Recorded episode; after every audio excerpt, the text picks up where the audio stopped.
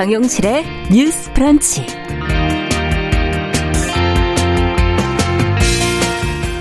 안녕하십니까 정용실입니다. 코로나19로 인한 사회적 거리두기를 오늘부터 지금 1단계로 완화하면서 문을 닫았던 여러 시설들이 다시 문을 열게 됐습니다.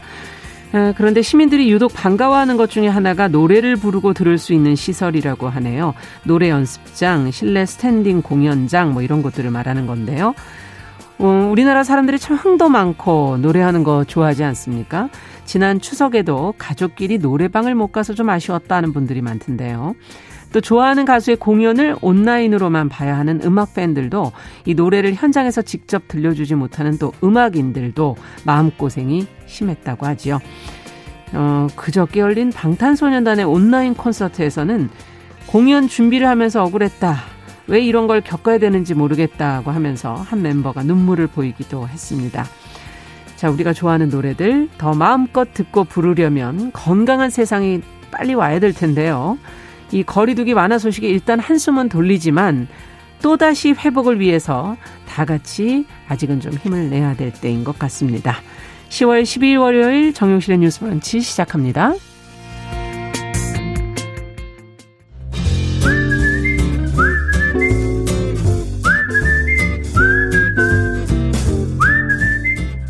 정용실의 뉴스 브런치 애청자 여러분 라디오 청취율 조사가 10월 19일까지 진행됩니다.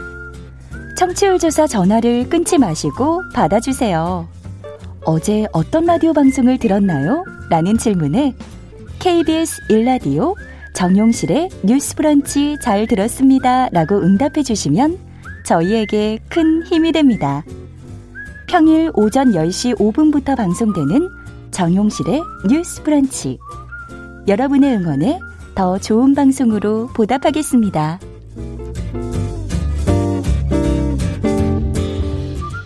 네, 정의실의 뉴스 브런치 항상 여러분들과 함께하고 있습니다. 저희가 이 조사 전화를 항상 좀 친절하게 받아주십사 부탁을 드리면 KBS에서 걸어주는 줄 아시지만 외부 조사 업체에서 따로 조사를 하고 있다는 것도 말씀을 좀 드리고요. 오늘도 많은 분들이 함께해 주시고 계십니다. 어, K79802153번님, 박장규님, 아카시님, 최희철님, 써니스카이님, 신이루다님, 네, 반갑네요. 그리고 써니스카이님, 가연아님 이렇게 들어와 주시고 주셨습니다. 뭐 유튜브로는 한 900명 가까운 분이 지금 들어오고 계시고요. 자, 저희는 어김없이 뉴스픽으로 시작을 해보도록 하죠. 더 공감 여성정치연구소의 송문희 박사님 안녕하세요. 네, 안녕하세요. 자, 전혜연 사평론가 안녕하십니까? 네, 안녕하세요. 앞서도 제가 이제 뭐 거리두기 1단계 뭐 얘기를 말씀을 드렸고 지금 오늘 확진자 숫자가 신규 확진자가 두 자리 숫자. 단지 좀 위중증 환자가 계속 좀 숫자 줄지는 않고 있어서 조금 우려스러운 면은 있는데 거리두기 1단계로 이제 완화가 됐거든요. 두 달 만이고 아, 예전에 어떻게 했었지? 기억이 안 나요. 어, 뭐가 어떤 변화가 생기는지 한번 정리를 해보죠. 예, 뭐 반가운 소식이긴 한데 그러나 방심은 금물 이렇게 뭐 그렇죠. 뭐 방역 본부도 강조를 하고 있습니다. 그러나 이제 완화된 조치를 먼저 설명을 드리면 자, 우리 그동안 100명 이상 모이는 행사 자제가 아니라 뭐 금지 거의 그 그렇죠. 그 수준이었었어요. 그런데 수도권하고 비수도권 약간 다릅니다. 수도권의 경우에는 어, 자제해달라는 권고가 내려지지만 개최 자체가 금지되진 않습니다. 음. 실내 50인, 실외 100인 이상 행사가 이제 적용이 되는데 네. 다만 100명 이상이 모이는 경우에는 4제곱미터당 한 명으로 참가 인원이 제한됩니다. 음. 비수도권에서도 이제 각종 행사가 전면 허용은 되지만 역시 100명 이상이 모일 때는 4제곱미터당 한 명으로 인원이 통제됩니다. 네. 뭐 각종 축제를 준비했던 지자체로서는 반가운 소식이긴 하지만 여전히 방역에 신경을 써야 한다. 이런 그렇죠. 의미로 해석이 가능하겠고요. 자, 프로스포츠 참 이례 없이 굉장히 뭐 경기가 취소됐다가 네. 지금은 무관중으로 진행이 되고 있는데요. 앞으로는 경기장 수용 인원의 30%대에서 관중 입장이 허용이 됩니다. 음. 자, 방역 당국에서 일단 30% 시작해서 향후 상황을 보면서 관중을 단계적으로 확대하겠다 이런 네. 상황이고요. 또 중단됐던 박물관을 비롯한 국공립시설도 문을 엽니다. 예. 또 복지관, 경로당, 장애인 음. 주간 보호시설, 다 함께 돌봄센터 역시 운영할 수 있게 되는데 방역 수칙 준수해야 됩니다. 네. 자, 정말 이 코로나 상황에서 타격을 입었던 곳이 우리 이제 오프닝 멘트에서 나왔던 노래 연습장을 음. 비롯해서 막 감성 주점, 실내 스탠딩 공연장, 네. 실내 집단 운동 시설 11개 직종이 있었는데요. 고위험 시설로 구분되어 있었는데요. 직접 판매 홍보관을 제외한 10개의 시설은 운영이 재개됩니다. 음.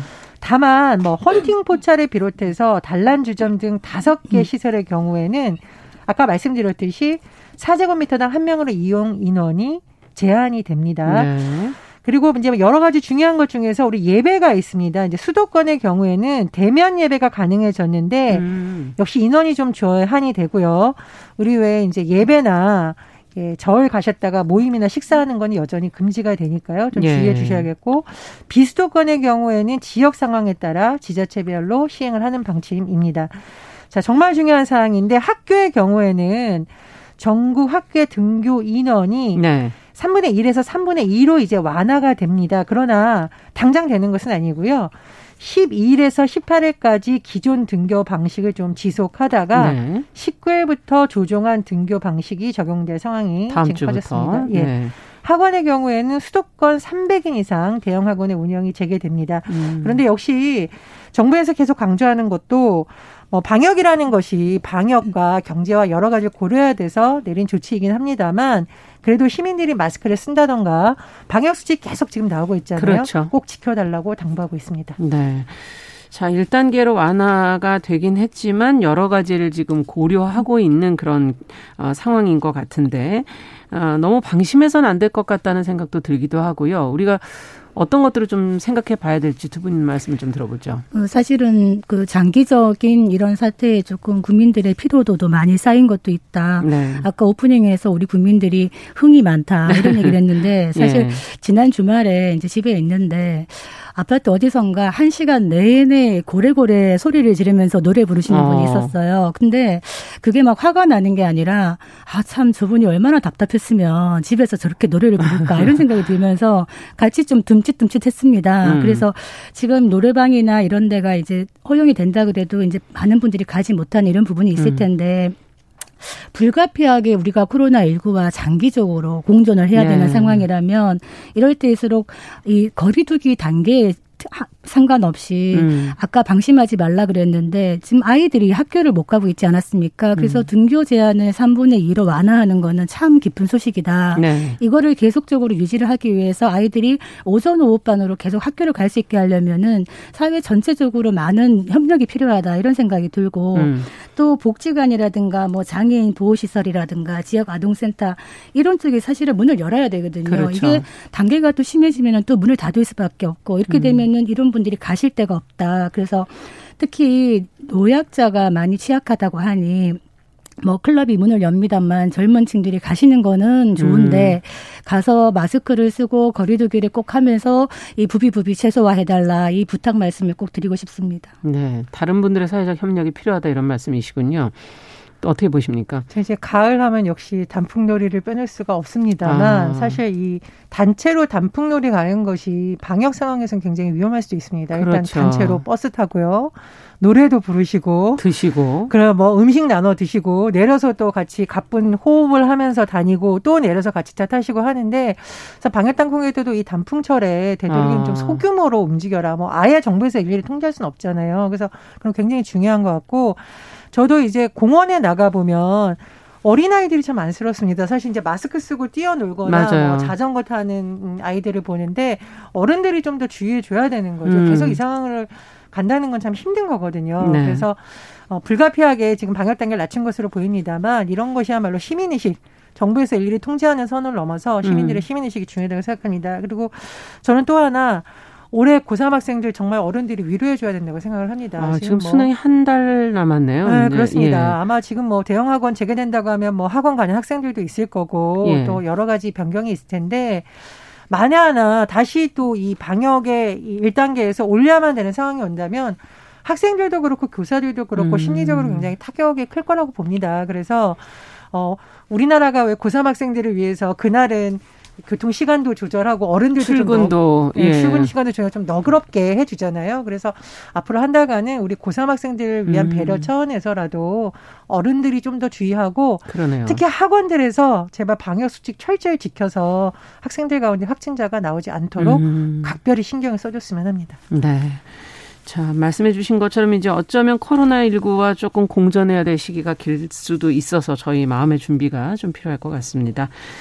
자, 두 번째로는 지난 11일에 이제 북한 열병식 연설에서 김정은 국무위원장이 남북 관계 복원에 관한 언급을 했습니다. 어떤 내용이었는지 그리고 우리 정부는 어떤 반응을 지금 내놓고 있는지 자세히 좀 살펴보도록 하죠. 예, 노동당 창건 75주년 기념 열병식이 10일 열렸는데요. 심야 열병식이었습니다. 네. 그러니까 밤에 늦은 밤에 하는 것에서 보니까 뭐 불꽃놀이를 하기도 하고 새로운 무기를 선보이기도 했었는데 열병식에서는 보통 크게 세 가지 메시지가 나온다고 하죠. 첫 번째로는 대외적인 주로 대외적이라고 하면 국제사회라고 하지만 미국을 겨냥한다는 해석이 많이 나오고 예. 있는데 예.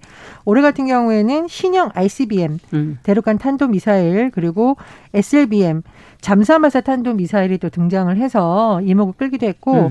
이와 별개로 또 북한의 내부 주민 소위 말한 인민을 향해서 김정은 위원장이 이렇게 울먹이면서 주민들을 달래는 음. 모습이 또 나기도 했습니다. 그리고 정말 관심을 모았던 부분은 지금 문재인 대통령이 종전 선언을 거듭 강조하고 있고 그러나 또 아직까지 우리 공무원의 어, 이 사망한 사건에 대해서는 별 진전이 그렇죠. 없는 상황에서 북한이 어떤 메시지를 내놓을지가 관심사였는데요. 네. 이런 메시지가 나왔습니다.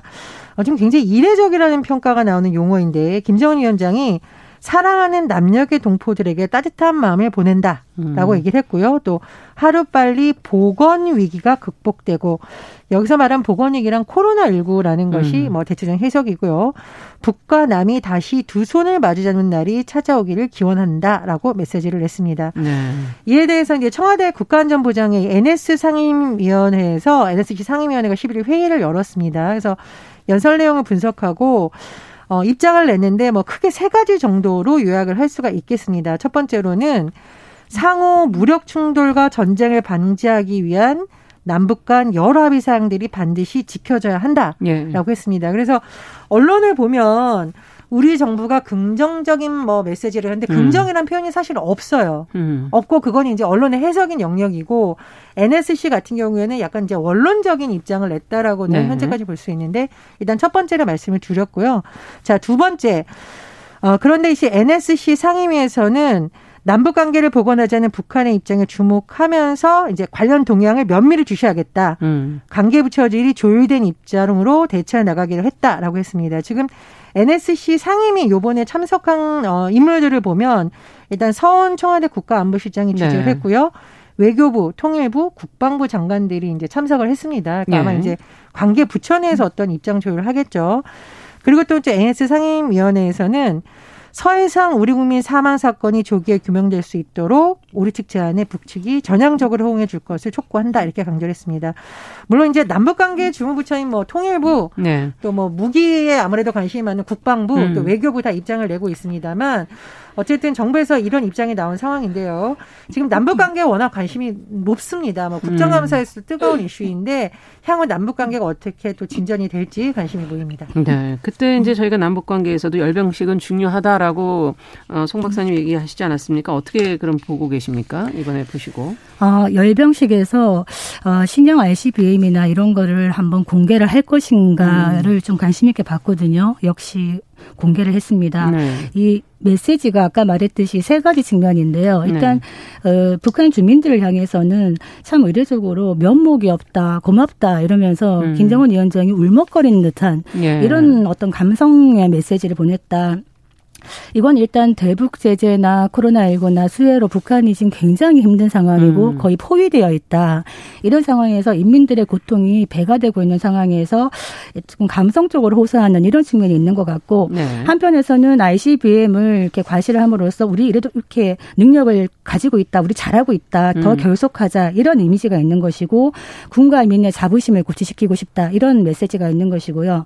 어, 주의할 것은 이제 미국과 한국에 대한 메시지인데 네.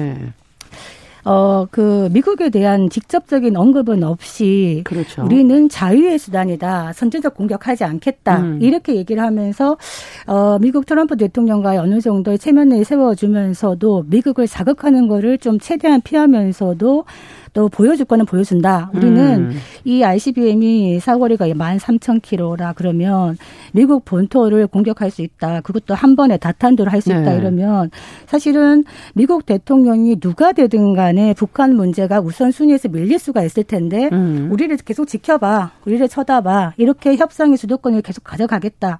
이런 걸 보여주는 것이고 한국에 대해서는 사랑한다면서 이중적인 메시지를 내고 있습니다.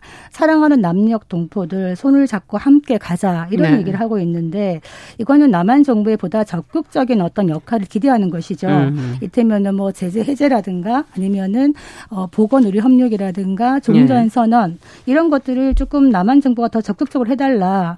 우리는 그런 마음을 갖고 있지만 북미 관계가 제대로 되지 않기 때문에 못하고 있다 이런 메시지를 주는 건데 우리가 ICM, ICBM보다 더 집중해야 될 게 이번에 보여준 것 중에 600mm 구경의 초대형 방사포가 있었어요. 네. 이 방사포는 사실 한국 정부, 우리 한국을 겨냥하는 것이기 때문에 네. 사랑하는데 이 방사포를 보여주고 남한 정부 이런 얘기를 하고 있고 우리 공무원 피살 사건에 대해서 공동 조사라든지 여기 응하지 않고 있고 우리 한국 정부가 군통 신선 계속 개설 다시 하자고 음. 하는데 이런 어떤 당국 차원의 어떤 관계에 대한 이야기가 없었기 있었기 때문에 이러한 이중 메시지에 대해서는 조금 더 철저한 준비가 필요하지 않겠나 이런 생각이 듭니다. 네, 어떻게 보십니까? 어제 지금 공동조사 제안에 대해서 답이 없잖아요. 네. 그러니까 뭐 북한이 계속 여러 가지 메시지를 내고 있습니다만 어, 우리 지금 국민들의 여론이라던가 국회 상황이라던가 이런 거 봤을 때 공동조사라던가 계속 강조했던 제가 강조했던 음. 건 이제 군사통신선 복구 재가동 이건 뭐 반드시 돼야 된다라고 봅니다. 네. 그런데 이제 보건의료 협력 같은 경우에는 사실 이게 올해 초부터 가능성이 계속 점쳐졌던 부분이고 음. 대통령 신년 연설이라던가 이른바 안보라인 교체에서도 계속 관심이 모아졌던 부분이잖아요. 예.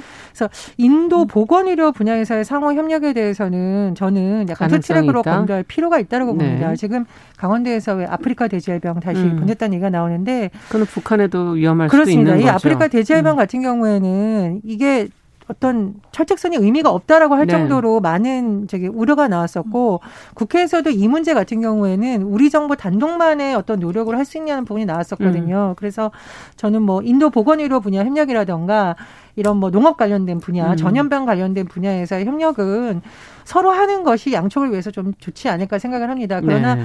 역시 지금 국회 국정감사에서 아마 이 우리 공무원의 피살 사건이 계속 뜨거운 쟁점이에요. 음. 이게 잘못하면 이제 국민들 간에 또 다른 분열을 일으킬 수 있는 요소이고 네. 정부로서도 상당히 부담스러운 의제입니다. 그래서 북한이 계속 뭐 이런 메시지는 내고 있지만 역시나 진정성을 보이려면 어쨌든 공동조사 그리고 군사통신성 그렇죠. 복구는 반드시 필요하다 이렇게 음. 생각을 합니다. 그러니까 북한이 그 어, 어떤 선전 선동술에 굉장히 능하다 이런 얘기를 하고 있는데 음. 이런 상반된 메시지를 동시에 내는 거는 우리가 좀 집중을 해야 될 부분이 네. 사실 이제 이런 메시지에 대해서 영어당이나 야당이 어떤 태도를 보이냐면 듣고 싶은 대로 들어요. 그리고 음. 자기 입맛대로 이걸 해석을 하는데 사실 이런 부분에 있어 가지고는 여야가 같이 토론을 해야 되고 이 부분에 대해서 우리가 어떤 액션을 취해야 되는지 같이 얘기를 해야 되는데 각자의 어떤 입맛에 맞게 그냥 나가는 거는 옳지 않다 이런 생각이 들고 네. 사실상 북한은 아마 핵 보유국의 지위를 인정받고 싶어 하는 것 같습니다. 그래서 음. 앞으로 이 부분에 대해서 비핵화이냐, 한반도 비핵화이냐, 북한의 비핵화이냐, 아니면은 사실상의 핵 군축 논의이냐, 이런 부분에 대해서 어떤 국가 차원에서의 비전을 공유해야 되는 시점이 아닌가, 이런 생각이 듭니다. 음. 근데 2018년을 한번 돌아보면, 2018년이 참 우리 남북 관계에서 굉장히 중요한 회의죠. 네. 남북 정상이 만난 것, 뭐 그렇죠. 뭐 역사적인 연설도 있었고, 가장 네. 중요한 것은 9.19 평양 공동 선언이 나왔어요. 음. 그때 이미 한반도의 완전한 비핵화라는 표현이 등장을 했습니다. 음. 그래서 저는 이번에 NSC 상임위원회에서 각종 합의 사항을 반드시 지켜야 한다라는 말 속에 사실 이러한 의미가 들어가 있는 것이 아닌가 생각을 합니다. 그러나 음. 뭐 선언도 중요하지만 중요한 것은 하나하나 문제를 풀어가는 것이니까요. 그렇죠. 저는 그 하나하나 문제를 풀어가는 데 있어서 반드시 풀고 가야 될 넘어 뭐 문제가 음. 공무원 피살 사건이고 공동 조사다 뭐 이렇게 생각을 합니다. 네.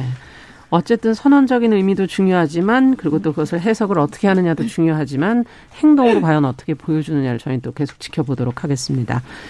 자, 그럼 마지막으로 정의당의 새 대표가 선출이 됐어요.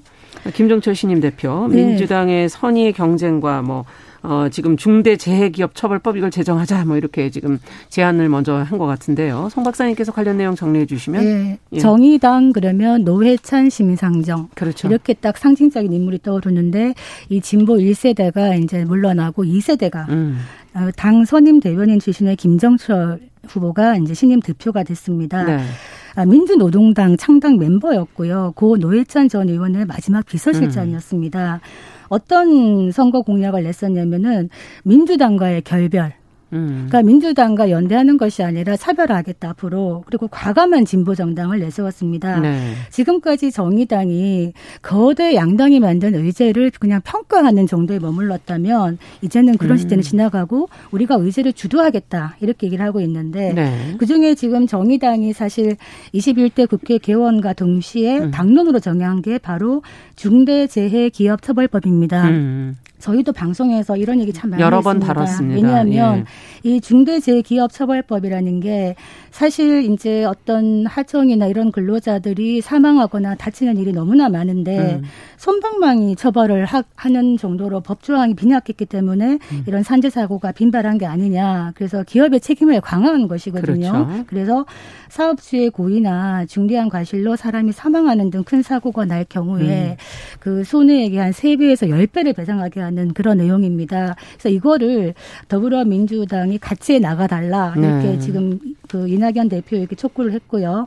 여기에 대해서 이낙연 대표도 긍정적인 지금 메시지를 주고 있습니다. 네. 자, 이 제안에 대해서 두 분은 어떻게 평가를 하시는지 뭐 지금 말씀해 주신 앞으로의 정의당의 노선에 대해서도 두 분의 의견을 좀 듣고 싶네요. 중대재해기업처벌법에 대해서 사실은 최근에 3대 종단의 관계자들이 기자회견을 음. 하기도 했습니다. 그래서 카톨릭, 조계종, 한국기독교협의회의 내부에 이제 노동 문제와 관련된 여러 가지가 있잖아요. 그래서 이 3개 정도의 노동인권연대가 이 생명보다 이윤을 더 중요히 여기는 천박한 기업 문화라고 탁 지적을 하면서 음. 어, 이 땀 흘려 일하는 노동자들이 죽음으로 내몰린 현실을 더는 묵과할 수 없다 이렇게 주장을 했습니다. 예. 왜 종교계가 나서냐 생각을 해보면 이거는 보수 진보의 문제라기보다는 인권의 문제라는 음. 겁니다. 그래서 저는 이제 차별금지법도 그렇고 이 중대재해기업처벌법도 그렇고 사실은 민주당이 지금 거대 여당이기 때문에 의지를 가지면 그래도 좀 통과할 가능성이 높아졌다고 생각을 하는데 왜 이것을 소수 정당에서 계속 외치고 있는지 굉장히 좀 음. 안타깝습니다. 그래서 지금 민주당의 역할이 굉장히 중요하다고 보고요. 또 국민의힘에서도 어쨌든 사회적 약자와 동행한다고 했으니까요. 100%뭐 어, 기업의 입장을 안 받을 수는 없겠지만 음.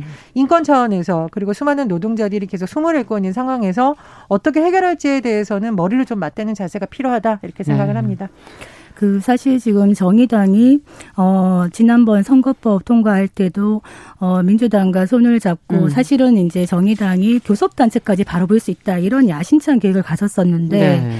이 뭐 거대 양당 위성 정당을 만들면서 정의당에게 돌아가는 몫이 없었어요. 그렇죠. 그래서 어떻게 보면은 지금 정의당이 사실은 살아남느냐가 목표가 돼야 되는 시점입니다. 네. 원래 내년 7, 7월까지가 임기였던 그 심상정 대표가 총선 실패 책임을 지고 물러나면서 음. 지금 빨리 이제 만든 거거든요. 네. 새로운 당 대표를. 그런데 문제는 21대 국회는 민주당의 170석이 넘는 거대 야당이 되기 때문에 거대 여당이 되면서 정의당의 협조가 별로 필요 없는 이런 상황이 음. 됐습니다.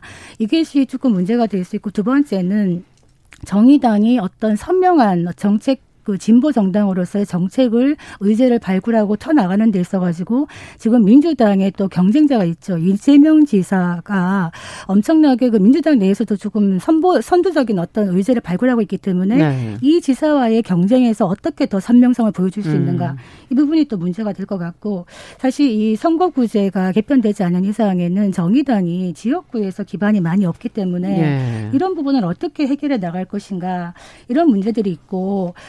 어, 저는 정의당을 생각하면 좀 가슴이 아픈 것이 그 고 노회찬 의원이 늘 떠오르는데요. 음. 지금 조금 있으면 2주기가 됩니다. 사망 2주기가 되는데 네.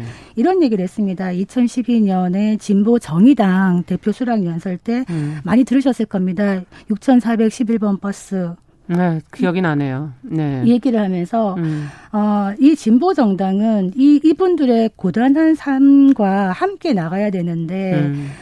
정작 도움이 필요한 이런 분들에게 우리는 투명 정당이나 다름없었다.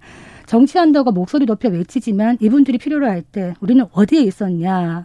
이분들이 냄새 맡을 수 있고 손을 잡을 수 있는 그런 정당으로 가져가고자 한다. 이런 질문을 던졌는데 정의당이 이 질문에 대해서 대답할 수 있어야 정의당이 살아남을 수 있다. 음. 이런 생각이 듭니다. 음. 그, 저 이제 노회찬 의원 인터뷰를 여러 번 해서 굉장히 기억에 남는 두 가지 일화가 있는데요. 음. 하나는 노회찬 의원이 기자들에게 이런 표현을 했습니다. 우리는 솔직히 돈이 많지 않은 정당이다. 음. 그러나 많은 대중들에게 사랑을 받고 싶다. 언제든지 의원실에 찾아와라.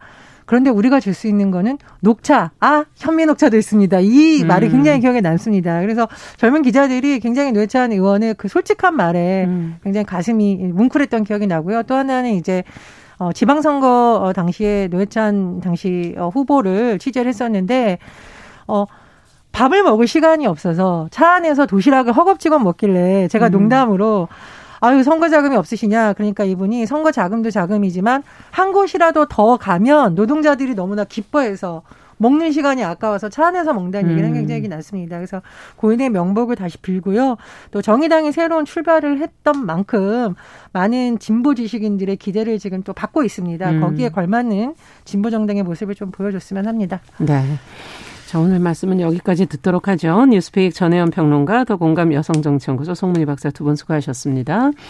자, 1918번님께서 조금 전에 사무실로 청취율 조사 전화가 왔다 그러는데 정용실의 뉴스 브런치 생활에 꼭 필요한 정보를 제공해 준다고 대답을 하셨다고. 정말 전화가 가긴 가는군요. 네, 감사합니다. 네.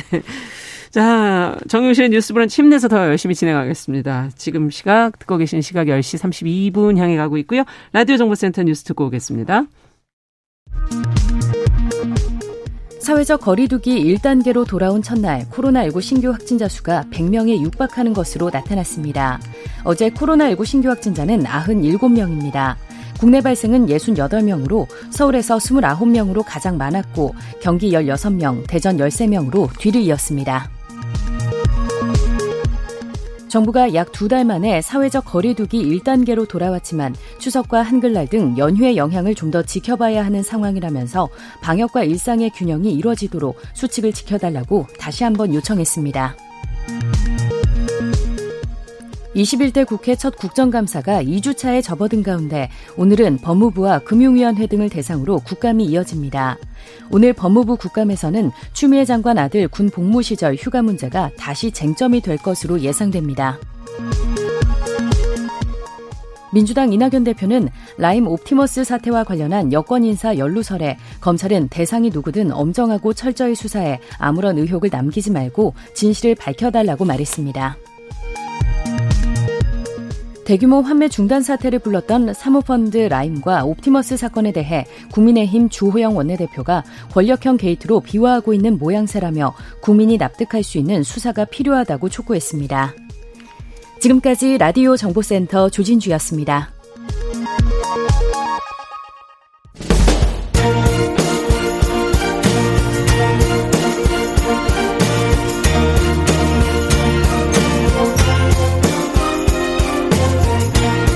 여성의 감수성으로 세상을 봅니다. KBS 일라디오 정용실의 뉴스 브런치 여러분의 의견을 기다립니다. 문자는 9730으로 보내주세요. 짧은 문자 50원, 긴 문자 100원이 부과됩니다. KBS 모바일 콩, 유튜브를 통해서도 무료로 참여하실 수 있습니다. 네, 정용실의 뉴스 브런치 듣고 계신 지금 시각 10시 34분 향해 가고 있고요. 자, 보육기관에 자녀를 맡기려면은 이 부모와 교사, 그 기관 간의 어떤 신뢰라는 게 참 중요한데요. 교사가 아동을 학대해서 문제가 되기도 하지만은 또 학대가 아니었는데도 또 학부모가 오해를 해서 교사가 궁지에 몰리는 일도 어, 심심치 않게 많다고 합니다. 최근에 한 어린이집 보육교사가 아이를 핵 학대했다는 이 오해를 받고 폭언에 시달리다가 극단적인 선택을 했다는 뉴스가 있었습니다. 자, 오늘 월요 인터뷰에서는 이 문제와 관련해서 보육교사들의 처음 문제도 한번 같이 살펴보도록 하겠습니다. 한국 영유아 보육학회장이신 중원대 아동보육상담학과 정효정 교수 지금 전화 연결돼 있습니다. 안녕하십니까 교수님? 네, 안녕하십니까? 네. 자, 앞서 잠시 이제 그 최근에 있었던 어, 뉴스 내용을 좀 전달을 해드렸는데요. 어, 아동 학대가 결국은 없었다는 정황이 확인이 됐는데도 이 보호자들에게 폭언과 폭행을 당한 이 보육교사 예, 극단적인 네. 선택을 하지 않았습니까? 네. 이 학부모들이 어린이집 이 보육교사들의 학대를 의심하고 오해하는 경우가 좀 많다면서요. 어떤 네. 상황에서 주로 이렇게 되나요? 네. 어, 예, 말씀하신 대로 아동학대 의심만으로 지난 2018년에도 김포시 어린이집 보육교사가 자살했습니다. 음. 근데 지난 6월에 세종시에 있는 어린이집 보육교사가 투신함으로써 또다시 어 이런 그 문제가 이슈가 됐는데요. 네. 우선 이 사건을 조금 짚어봄으로써 여러 시사점을 발견할 수 있을 것 같습니다. 예. 그래서 어 거슬러 올라가서 2018년 그 다섯 살 난 아이가 선생님에게 맞았다라는 말을 듣고 음. 할머니와 어머니가 어린이집 교사를 아동 학대자로 의심하고 찾아와서 수차례 폭언과 폭행을 가하는 사건이 일어납니다. 음. 그러나 여러 조사 결과를 통해서 학대 혐의 사건은 정황이 의심할 만한 정황이 없고 단서도 없다. 음. 그래서 학대가 없다는 소개를 내서 검찰에서도 혐의 없는 불기소 처분을 내렸지만 예. 어, 부모님들은 계속해서 관할 시청에 어린이집에 대한 민원을 제기함으로써 결국 보육교사가 어, 직장을 그만두고 이런 극단적인 선택을 음. 하게 됩니다. 네. 그래서 이 정도면 특수폭행, 협박에 가깝고 교사가 자살까지 했는데도 사실 검찰은 할머니와 어머니께 처음에는 벌금 2만 원씩의 약식처벌을 하게 됩니다. 아. 그런데도 이것도 억울하다며 해당 부모는 정식 재판을 청구하게 됐고 예. 해당 판사는 어 부모들이 죄질이 나쁘다 범행을 진지하게 반성하는 모습을 찾아볼 수 없다 그래서 오히려 그들에게 각각 벌금 2천만 원을 선고하게 됩니다. 아. 그, 그래서 그때 판사는 징역형을 선고해야 마땅하지만 애당초 검찰이 벌금형으로 약식 명령을 했기 때문에 정식 재판에서는 벌금형보다 강한 징역형을 선고할 수 없다고 합니다. 음. 그래서 벌금형 중에서 센 그 2천만 원을 선고하게 됩니다. 그렇군요. 네네. 그래서 어 방금 그 질문하신 것처럼 네. 왜 이런 오해의 소지가 있는가라는 네. 것을 좀 짚어보면 음. 보통 아이들이 이제 이 사건도 어, 선생님에게 맞았어라는 한마디로 시작된 사건이죠. 예. 근데 아이들이 선생님 무서워 또는 어린이집에 가기 싫어라는 말을 간혹 하게 됩니다. 예. 또 연령층에 따라서 뭐 지각되는 사고가 다르겠지만 여러 명을 아이들을 앉혀놓고 큰 소리로 때론 단호하게 음. 교사가 이야기하는 경우도 있습니다. 예를 들어서 마스크 벗지 마세요. 음. 라고 했다면 아이들에 따라서는 아, 나에게 선생님이 꾸중했다. 음. 나만 미워한다. 나만 싫어한다. 이런 말을 부모에게 전달하게 되죠. 예. 그랬을 때 부모들은 굉장히 흥분하게 됩니다. 음. 또 그래서 이럴 때 우리는 부모님들은 영유아의 심리 과정을 좀 들여다볼 필요가 있다. 음. 그래서 영유아는 그 화이트 거짓말 시기를 거치면 진짜로 거짓말을 합니다. 네. 드라마를 보거나 다른 장면에서 보았던 사실들을 자신의 문제로 이입시켜서 실제 일어난 것처럼 음. 이야기를 하게 됩니다. 그럼 왜 이런 거짓말을 하는가? 네. 대체로 부모님들은 아이들이 잘한 부분, 칭찬 영역에서 반응하는 것보다 아이들이 선생님이 밥을 안 주었다. 아. 친구에게 맞았다. 예. 친구가 놀아주지 않는다. 꾸중 들었다. 이럴 때 부모님들은 굉장히 흥심을 하고 흥분을 하고 아이에게 급 관심을 보여줍니다. 음. 그렇기 때문에 아이는 그 관심의 만족을 느끼면서 그 만족 된 그 관심을 계속 받고 싶어서 받고 싶어서 네. 거짓말을 생산하게 된다는 그게 한 몇 살 정도인 건가요? 이 화이트 거짓말을 시작하는 게? 아니 화이트 거짓말은 어렸을 네. 때 2세 3세 2세 3세 정말 그리고 인형도 동생이라고 이런 거는 음, 괜찮지요. 그렇죠. 그러나 그것이 만 3세를 음. 지나면서 우리나라 나이로 5세 6세가 되면서도 아. 심지어 초등학교 1학년이 돼서도 네. 정말로 놀랄 정도로 드라마틱한 거짓말을 아이들이 합니다. 자, 그렇군요. 부분을 잘 봐야 됩니다. 판단을 하실 때 이런 것도 알고 계셔야 성장 과정 알고 계셔야 된다는 말씀이신데 이런 것이 사실 문제가 그동안 많이 됐고 CCTV가 있으면 되지 않을까 해서 그 CCTV 설치에 대해서도 서로 의견이 막 어, 엇갈리기도 하고 그러지 않았습니까? 네. 사실 어린이집에서 그 최근 학대 사례 약 500건으로 보게, 보고돼 있습니다. 네. 어린이집이 전국에 한 4만여 개가 있습니다.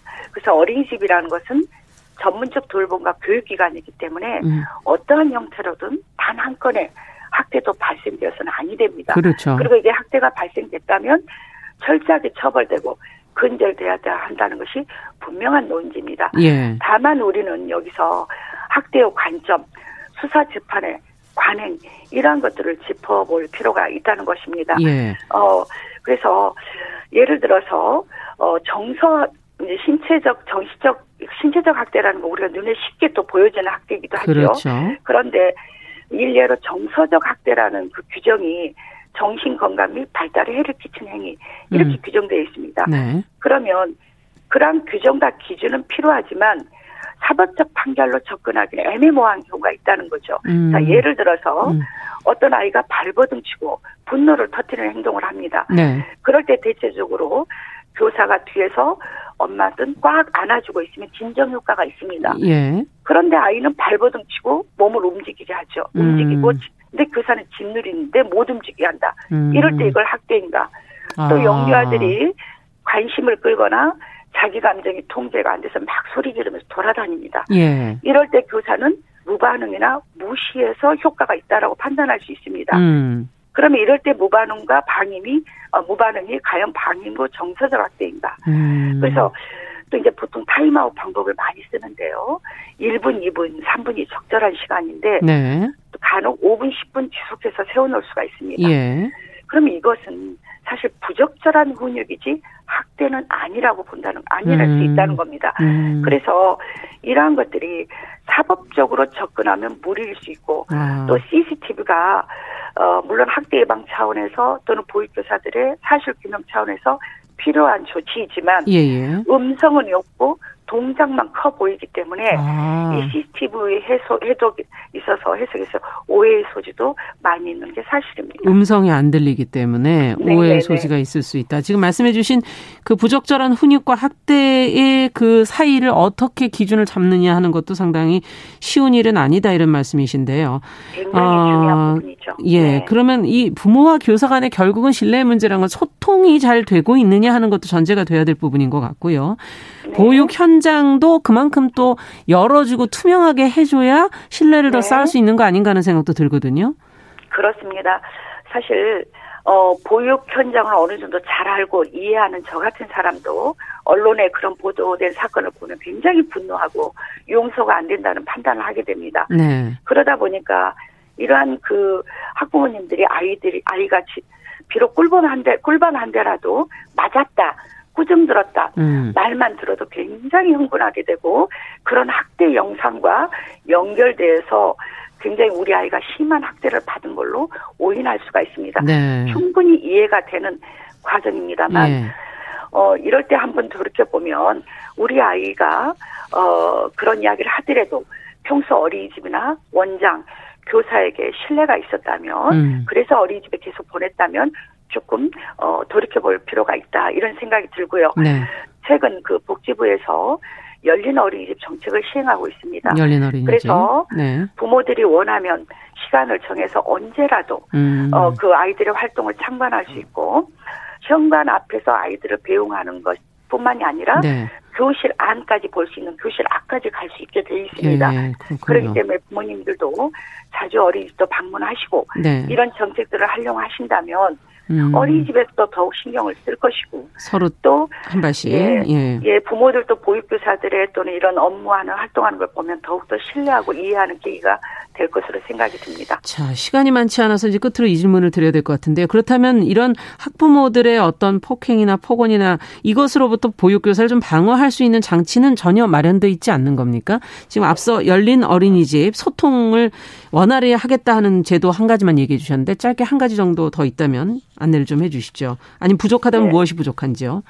네, 사실 현재 그 보육교직원들의 그러한 그 현행 법으로는 손해배상, 뭐 투폭행 고소, 정보 이런 것들이 있습니다만 네.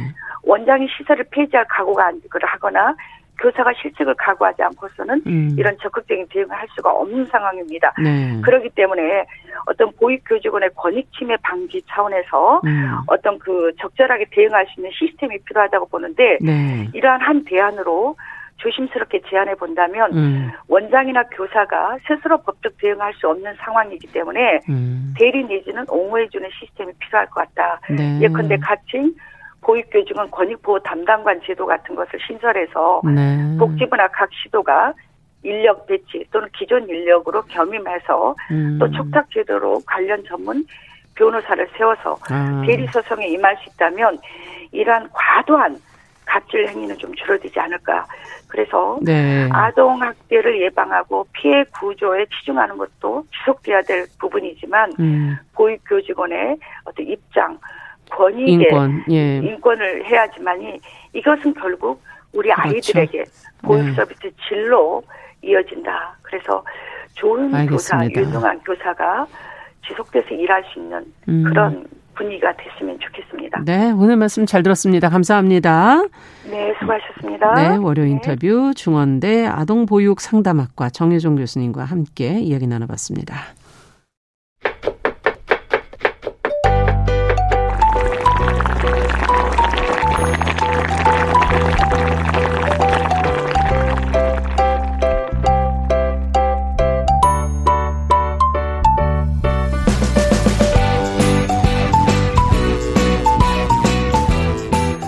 네, 건강한 식탁 시간입니다. 오늘도 우리 식문화에 관한 이야기 나눠보죠. 홍신의 요리 연구가 잘해주셨습니다. 어서 오십시오. 안녕하세요. 찌개가 막 끓고 있어서 어, 네. 넘치기 전에 빨리 들어오셔야 돼요. 찌개 빨리 끓었네요. 바로 끓었어요. 네. 오늘은 무슨 얘기로 시작을 해볼까요? 네, 지금 사실 해외여행에 항공길이 좀 막혀 있지 않습니까? 그럼요. 그런데 비행기를 타는 어. 그런 열망을 실현시켜주는 그런 상품들이 있어요? 좀 있어서 오. 네, 그런 것들 좀 얘기를 해볼까 하고요. 그 열망 기내식에 관한 이야기. 기내식? 네. 비행기 안 타고도 먹을 수 있다는 네. 얘기예요? 네. 아, 진짜요? 사실은 이게 한 10년 가까이 전에 어, 어느 대학가의 한 식당이 음. 이런 시도를 했었어요. 아. 그냥 식당인데도 불구하고 기내식을 판매하는 거죠. 주는 것도 그 기내식 그렇죠. 네, 그릇에. 트레이에다가 이렇게 담아서 음. 실제로 메뉴 자체도 왜 기내식. 우리가 그 비행기 타면은 이렇게 얘기하잖아요. 뭐 네. beef or, pork or, chicken 뭐 이런 거. 네, 고를 영어로 수 있게. 물어보죠. 그렇죠. 네, 그렇게 하면 이제 네. 뭐 chicken please 이렇게 고르잖아요. 근데 그런 식으로 메뉴도 다 아. 구성을 해서 히트를 친 식당이 있었는데 그 식당이 현재는 사라져 있거든요. 그렇군요. 네, 왜냐하면 그 이후로는 굉장히 해외여행이 활성화되고 기내식 자체에 대한 호불호가 굉장히 많이 있었어요. 싫어하시는 분들도 계시고. 그렇죠. 네. 예. 사실 기내식 자체는 맛보다는 뭐 음식의 quality 이런 것보다는 위생에만 거의 전적으로 그렇죠. 맞춰져 있기 때문에 예. 생각보다 그렇게 기내식에 대한 뭔가 열망이 있거나 음. 기내식을 꼭 먹어야 된다거나 그런 건 없잖아요. 음. 오히려 좀 비싼 좌석을 사면 음. 라면을 끓여주잖아요.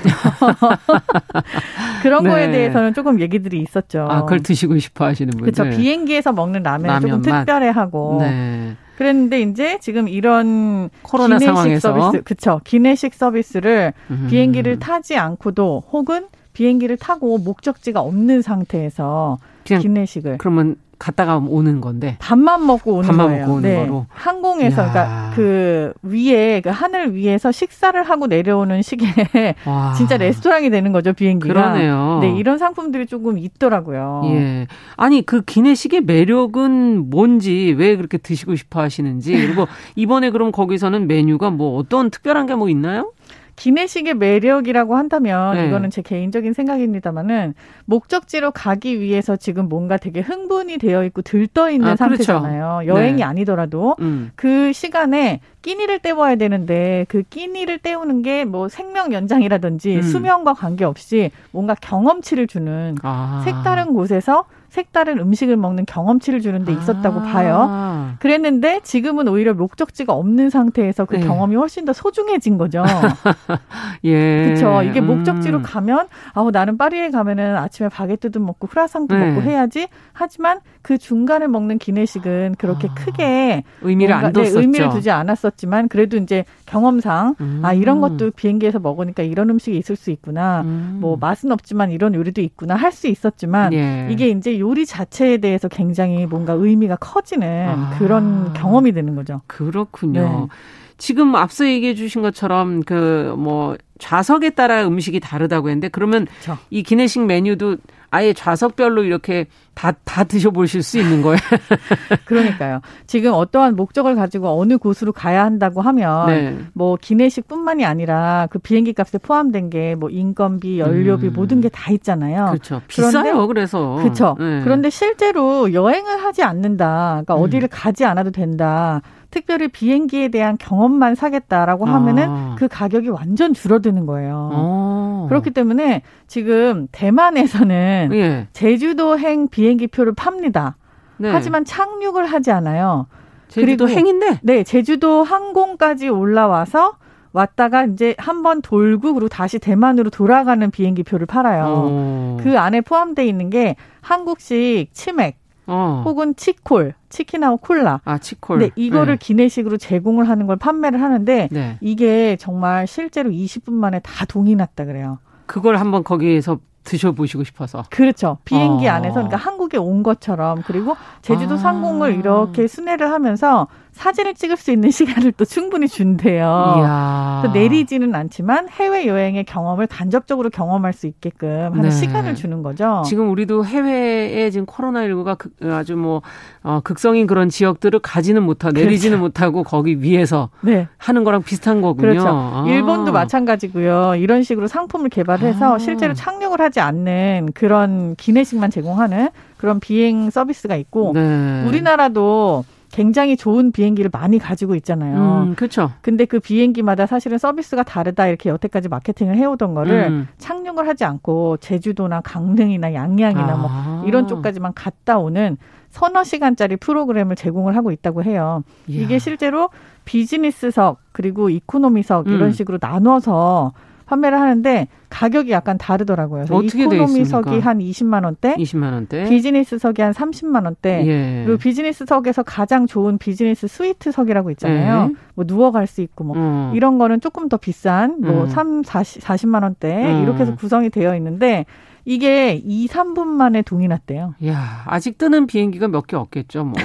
그렇죠. 그렇지 않겠습니까? 그리고 또 네. 이제 그 사회적 거리두기를 해야 되기 때문에 음. 이게 다닥다닥 붙여서 판매를 못 하고 아, 거리를 거의 그쵸. 좌석을 비워가면서 네, 좌석을 거의 절반 이하로 판매를 했다고 해요.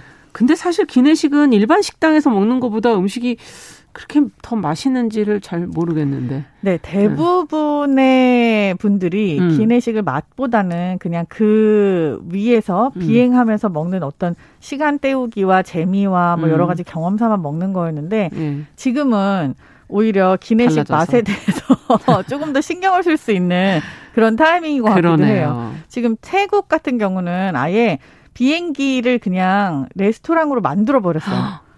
그래서 아. 거기에서 뭐 태국에서 그 항공사들이 사실은 기내식으로 조금 더 많이 유명하고 상도 많이 타긴 했거든요. 음식이 다릅니까? 음식을 되게 다양하게 하고 그나마 어. 조금 뭔가 맛적인 요소를 많이 가미를 해서 완성도가 높다라고 어. 평가를 받긴 했어요. 근데 이런 음식들을 기내식 같이 플레이팅을 해서 오히려 더 업그레이드된 요리들로 음. 제공을 하는 식당을 비행기 모양으로 오픈을 한 거죠. 이야, 그러니까 예전하고 기내식도 많이 달라진. 거군요. 요즘 네. 이제 요리를 하시는 분들이 들어 전문적인 분들이 들어가서 더 다양하게 네. 사실 또 채식하시는 분들도 계시고 알러지 있는 분들도 이런 분들은. 뭐 선택하는 것도 원래 있지 않았습니까? 굉장히 많죠. 네. 네. 그런 선택권들도 지금 지상에서 비행기 모양의 레스토랑을 오픈을 하던 아니면은 음. 비행을 하던지 간에 다 그 선택권을 동일하게 주어 주어진다고 아, 해요. 그 네, 그래서 많은 사람들의 그런 취향에 맞는 요리들을 여전히 하고 있는 거죠. 네. 그러면 국내외를 통틀어서 음. 가장 인기 있는 네. 기내식 메뉴가 있나요? 어, 그럼요. 지금 네. 우리나라에서는 사실 이게 너무 당연한 거기 때문에 음. 크게 화제가 되지 않고 있었었는데 음. 사실 항공사 우리나라 국적기라고 하는 항공사가 음. 크게 두 가지가 있잖아요. 네.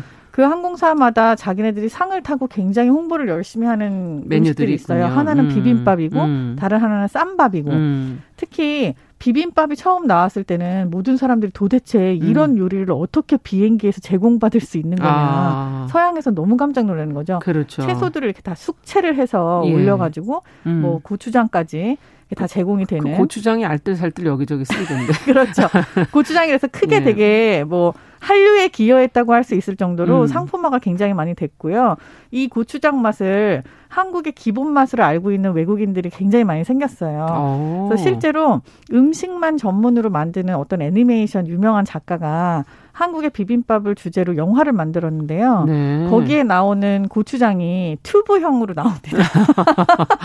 한국의 고추장은 다 튜브라고 알고 있는 거죠, 서양 아, 사람들이. 아, 서양 분들이. 네. 예. 그리고 쌈밥 같은 경우는 실제로 생채소가 이렇게 말아서 제공이 됐거든요. 그러니까 그게 사실은 싱싱하게 제공되기가 참 쉽지가 않은데. 네. 이런 quality를 음. 다 유지할 수 있도록 이걸 컨트롤한다는 게 정말 그 항공사의 저력이 아니었는가 싶을 아. 정도로 굉장히 대단한 노력이에요, 실제로. 네.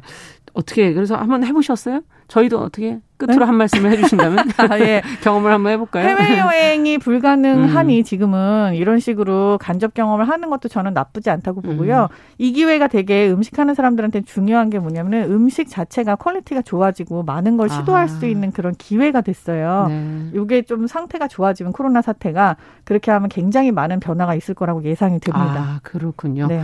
아, 지금 아, 구조님께서는 비행기 뜨는데 공해가 얼마나 많은데 아, 하는 지적을 사실입니다. 해주셨네요. 네. 예, 오늘 건강한 식탁 어, 홍신혜 씨와 함께 기내식과 관련된 이야기 나눠봤습니다. 감사합니다. 감사합니다. 정유실의 뉴스브런치 월요일 순서 여기서 인사드리도록 하죠. 저는 내일 다시 뵙겠습니다. 감사합니다.